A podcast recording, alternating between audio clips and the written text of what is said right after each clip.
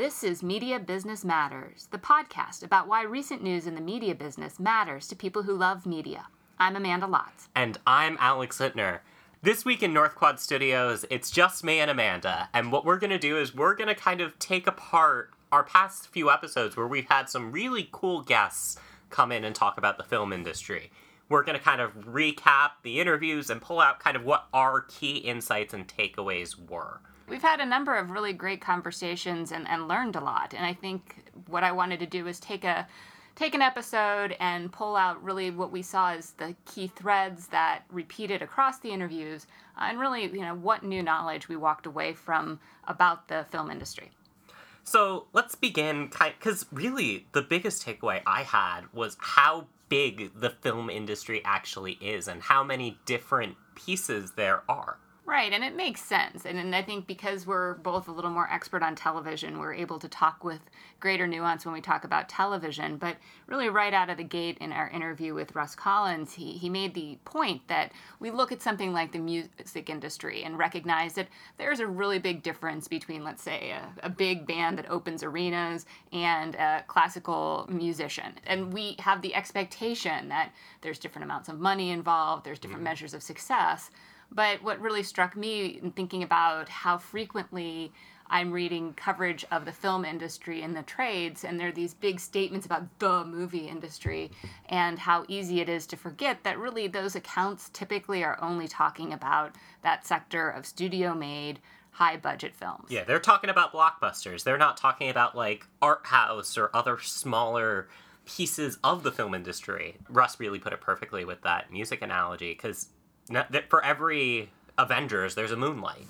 For every, or I guess La La Land is kind of an art house film, but like for every uh, Batman v Superman, there's a uh, there's a Manchester by the Sea. There, they don't get held to different standards in the general coverage.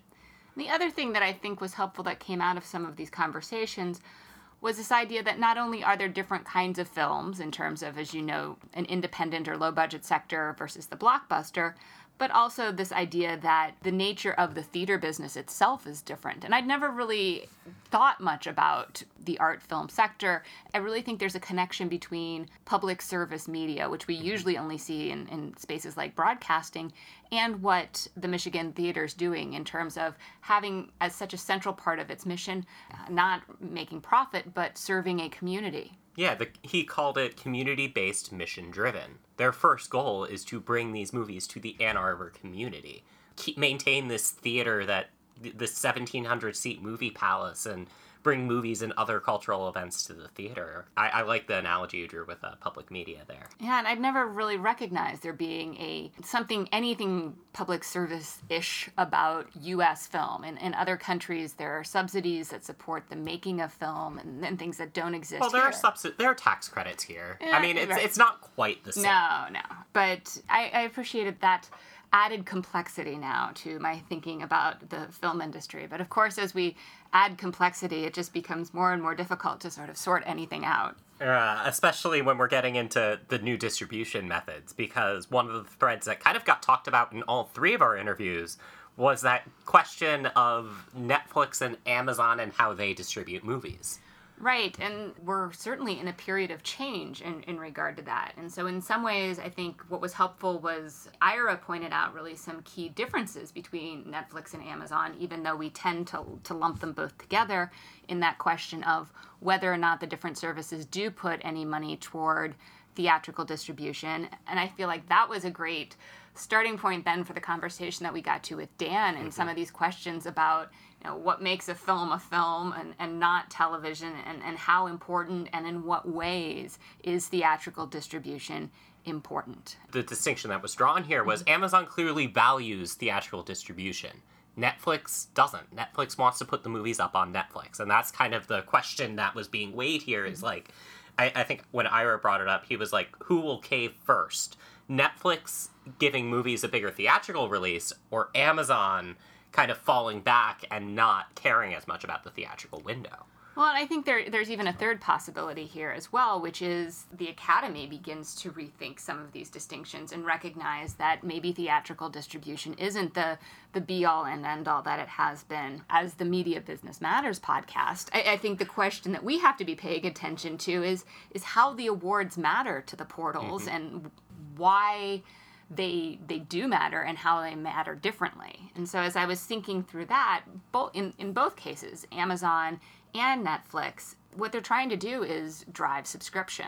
Right. So what they're doing is something very different than a studio that is basically selling each individual film and trying to find an audience for each individual film. And so, in many ways, awards are important and maybe even more important to Netflix and Amazon because it helps bolster that reputation of their library. Right. You know, Netflix and Amazon have both won Oscars. This, this year, both of them took home awards, but Netflix took award, home a documentary short award for their film The White Helmet. Amazon won Best Original Screenplay and Best Actor with Manchester by the Sea. Amazon took home major awards. Netflix documentary short is a category that you kind of have it that I only really care about to see how I'm doing in my Oscar pool. Right, but these also might be somewhat early days because I think the other thing to keep in mind is as subscriber funded services, it's actually to their detriment to release them in theaters to make that content available anywhere other than the service. Mm-hmm. And so if we think about the same strategies that we see playing on the television side where these studios are increasingly owning the series or having a license to them for 10 years in the case of their original content it actually makes sense that they wouldn't want them distributed in theaters because if there's something that there's a lot of discussion about that people it would drive people to actually subscribe to the service to see the content. And that's that's understandable but as long as the system is the way it is you know can those things play nicely? I the academy has always been a very old school kind of organization.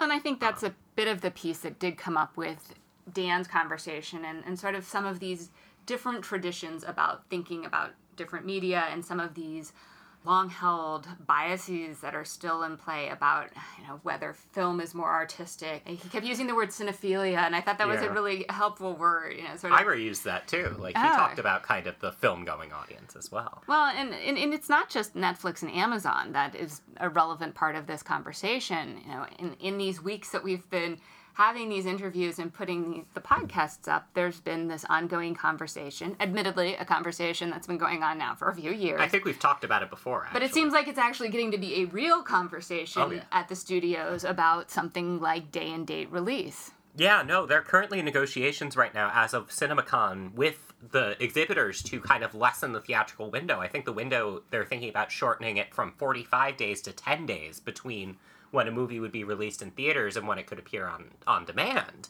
That kind of shortening would be huge, a huge, monumental change in how the film industry distributes its movies. It might be and it might not. So the key to this plan is that immediate early home release would be at a much higher price point mm-hmm. than going to the film.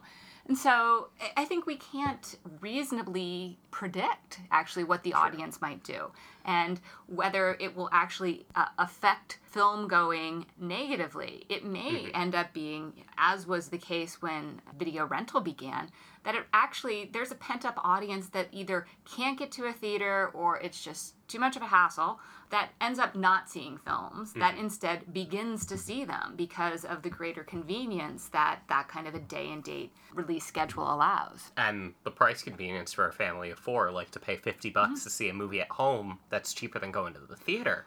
Well and even just you know, for to go out with my husband for a mm-hmm. night you know when you calculate in the babysitter very quickly there too. You know i can watch in my pajamas with the drinks of my choice. That, that's that's not a bad proposition. And then the other way that this could be beneficial for the studios is in marketing and pr- promotion costs. And as it is right now, the theatrical window is so far removed from the DVD window that you basically have to go out and resell your film and remind the audience that didn't see it in theatrical release that it does want it in one of these mm-hmm. later windows. And so I think there's some savings and opportunity there. So you can say like you're in theaters and then we're on demand right now and kind of the same marketing spend rather than having to window it. Absolutely. I think this also kind of brings up a point that Ira brought up. You know, when I we asked him what he thinks wouldn't change about the film industry. He said the audience and their appetite for film. Yeah, I think I felt like we learned a lot from from both Russ and Ira about the audience in different ways, and I mm-hmm. and I really felt like those were perspectives that are often not part of the business conversation about right. the film industry. That there is this dedicated audience, you know, admittedly, I'm one of them who will go see a movie in theaters. Yeah. Russ and Ira kind of crashed down some assumptions I had about like declining theater attendance and the declining importance of theatrical, you know. Right, and I think those core truths that I was talking about as well of the difficulty of, in his words, getting butts in seats, mm-hmm. and the way in which you know it almost felt like much of film going is unrelated to these issues of what films are even being shown. That there's this cultural practice. Some people, it's an important part of culture for some people. For others, it's not. And mm-hmm. so the way in which that notion of experience of, of people who want to go out and see a show that core drive isn't going to rise and fall significantly related to this year's slate, next year's slate, or, or whether that. movies available on demand. I mean, go, to me, going to the theater is an experience in and of itself. You go, you watch the movie on the big screen. I can't get a screen like that in my home. I just can't. And you know, watching especially big blockbusters or even something like La La Land. That plays so well, like on the large screen. The emotional moments hit just that much more. The grand dance numbers, all the color of, of someone in the crowd, those the color dresses, like it just doesn't hit the same way at home than it does on a big screen. Right, and I think I've always thought about that before as again being, as you know, this really textual feature. You know, sort of mm-hmm. like the the big blockbusters. Often you do want to go to the theater because they are so spectacular but this idea that that there's just this notion of experience that's right. different from that i'm not going to say completely unrelated to the content but largely you know not dissimilar from again let's to make a comparison to a different industry what you have with music fandom and, mm-hmm. and the idea of going to see a live show, the way in which that is or isn't related to whether or not you're buying an album from an artist. Oh, absolutely. And I think filmmakers make their movies with theatrical in mind. Like Chris Nolan came out and, you know, after Warner Brothers person said we were in these negotiations, Chris Nolan came out and said, I'm a fan of theatrical. Chris Nolan has always been one of those filmmakers who's behind theatrical. And in Dan's interview, I talked about going to see Get Out in the theater. And that movie was made for that communal experience. It was made to have people shouting at the screen, you know to have like that kind of it to have interaction and to have like interplay with the characters and to have cheering that movie would not be the same watching it like alone on my couch it's still a great movie and i think it would still hold up but it's not the same as just that kind of communal watching a movie laughing together cheering together it, yeah i think to that to the, your chris nolan point change is difficult right? And so, of course, there's going to be hesitance and resistance, and and you know people who say this is the end of cinema, it's the worst thing ever. And I think it's really premature to sort of take those positions before there's any sense of, of what the consequences may be.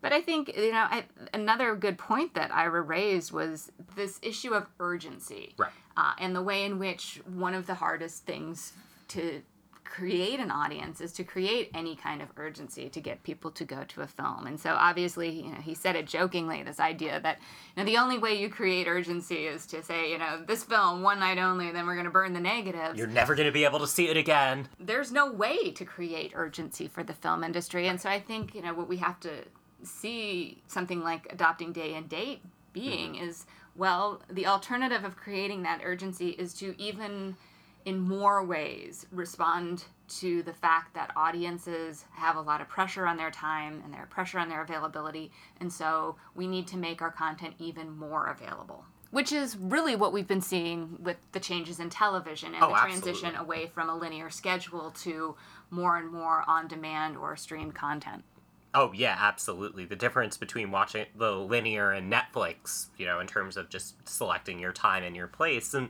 speaking of Netflix, the cornerstone of kind of Dan's interview, which I personally found interesting, is kind of the question of what is a movie, what is a TV show, and and I've just continued to think about it, and I, I can't say I, I end up anywhere with greater clarity. I I have actually my greatest fear at this point is that after decades of writing about how television isn't dying, that it kind of is, but it's not the death that everybody had anticipated. It's a instead of a death, it's a morphing into something else. well, yeah, sort of this The- the- idea of the blurring between television and film. the And it- dreaded ten-hour movie that.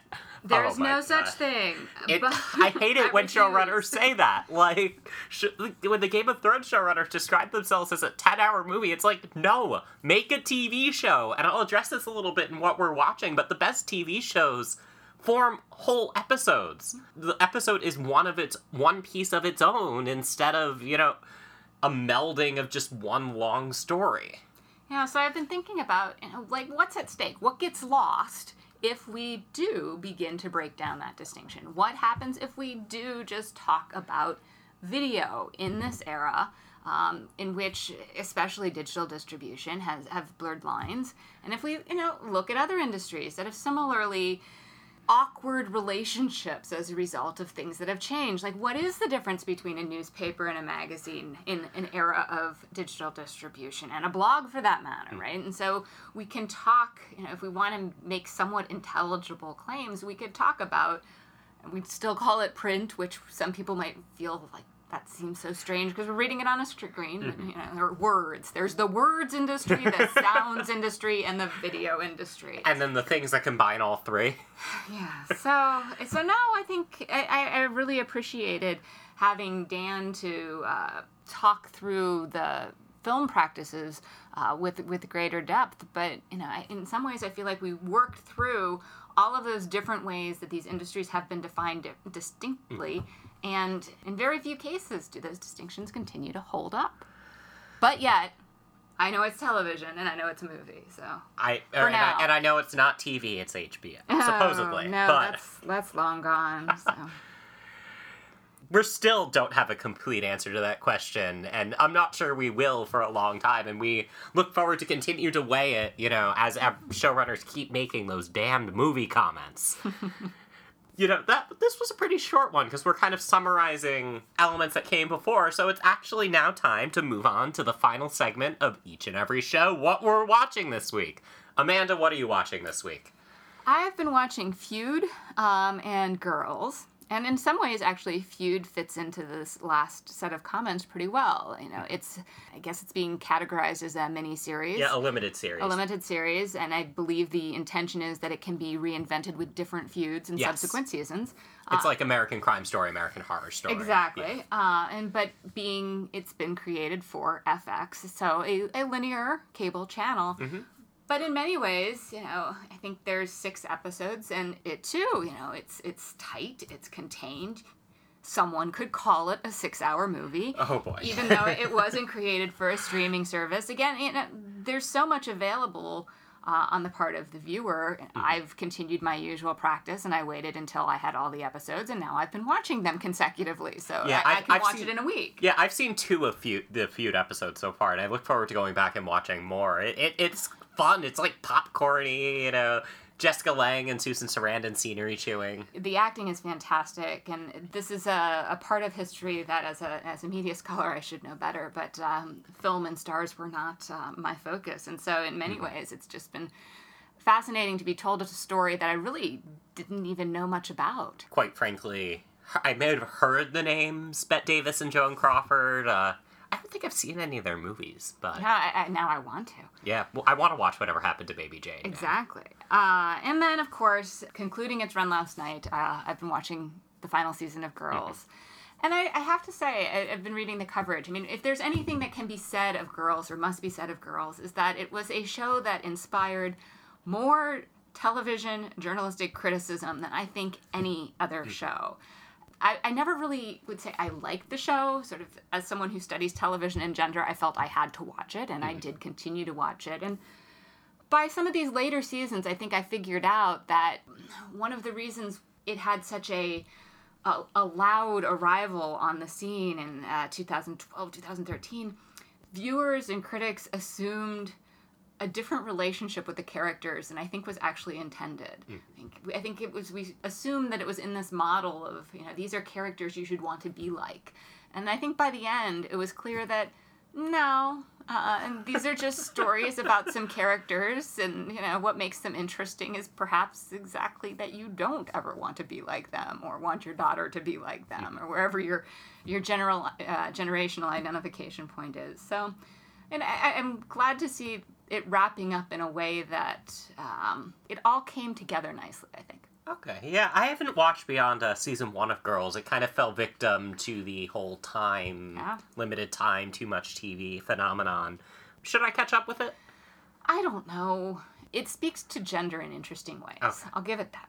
What are you watching, Alex? So I've got a couple things in mind. Uh, the first thing is Wait, I have to say before you say much, I am really excited to watch one of the things you're going to talk about. Actually, both of the things you're going to talk Okay. about, and I haven't. So Okay. no, No, spoilers. Okay. So, first thing I'm going to talk about is over the past week and a half, I caught up with season two of The Leftovers. Uh, and I watched the season three premiere last night. I guess you watched the girls' finale last night. I watched season three premiere, The Leftovers. Um, season two is phenomenal. The way it tells its story with its characters emotionally, it is just it is a really I don't know if heartfelt is the right word, but it, it like it plays like to your emotional core and you know, you care about these characters. Those characters are all grieving. They're all trying to kind of make everything okay and they can't. Well, and it's such a fascinating reinvention of the series, given Mm-hmm. that it was originally based on a book and it based it told it's the book story in the first season, and so to find a way to reboot the series in a way that's you know not as extreme as the the limited series, but still Mm-hmm. Still very, the same characters. and very authentic and true to you know sort of the core struggle and working through of, of existential crisis Yeah. uh, that the series was about to start with. And the, it completely pulls off an episode in its second season called International Assassin. I won't say anything more besides the fact that, that, the epi- uh, oh, you have you seen? I've seen two. I haven't started season three yet. Oh, okay. Yeah, no, International Assassin. That was a episode of TV that I did not expect, and just the way it pulled it off completely straight faced. I loved it. Um, and I also want to bring up 13 Reasons Why.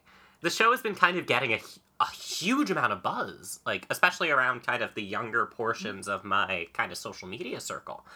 For those of you who don't know, it's a show about On Netflix. on a show on Netflix about a girl who leaves a series of 13 tapes and kills herself. And a boy named Clay on the list of the people to get the tapes gets the tapes and starts listening to them and kind of unfolding the story of why she did what she did. And probably the thing that I appreciated the most about it is how unflinching it was. It approached subjects of sexual assault and suicide and it's it's not coldness, but it's a realistic like this is what happens sort of look. At times it's hard to watch. It really is. Um, this isn't necessarily a spoiler because it's in the premise of the show, but in the 13th episode they show her killing herself. They don't flinch, they just show this is what happened to her and it, that I think is a part of the inner tragedy of the show, and you know, a part of its DNA, and just how it approached these subjects without giving a, without like sugarcoating, mm-hmm. and showing this is what happens to you. Now, I saw Maureen Ryan's review and was really mm-hmm. intrigued, especially sort of given my age and the teen dramas that came about and when they came about. So I'm really interested to take a look at what 13 Reasons is doing and put it in conversation with some of those teen dramas past. And that's it for this week's edition of Media Business Matters. If you want to learn more about Media Business Matters, you can go to amandalotz.com and click on the podcast link at the top of the page. You can also find us on iTunes and at the Google Play Store by going to play.google.com slash music and searching our name in the little search box that comes up on top. Also, please rate and review us on these sites. It helps us get noticed. Amanda, where can our fine listeners find you on Twitter? At Dr. TV Lotz, D R T V L O T Z. And you can find me at Alex Intner. That's Alex, I N T N E R. All right, thank you all so much for listening, and we'll be back soon.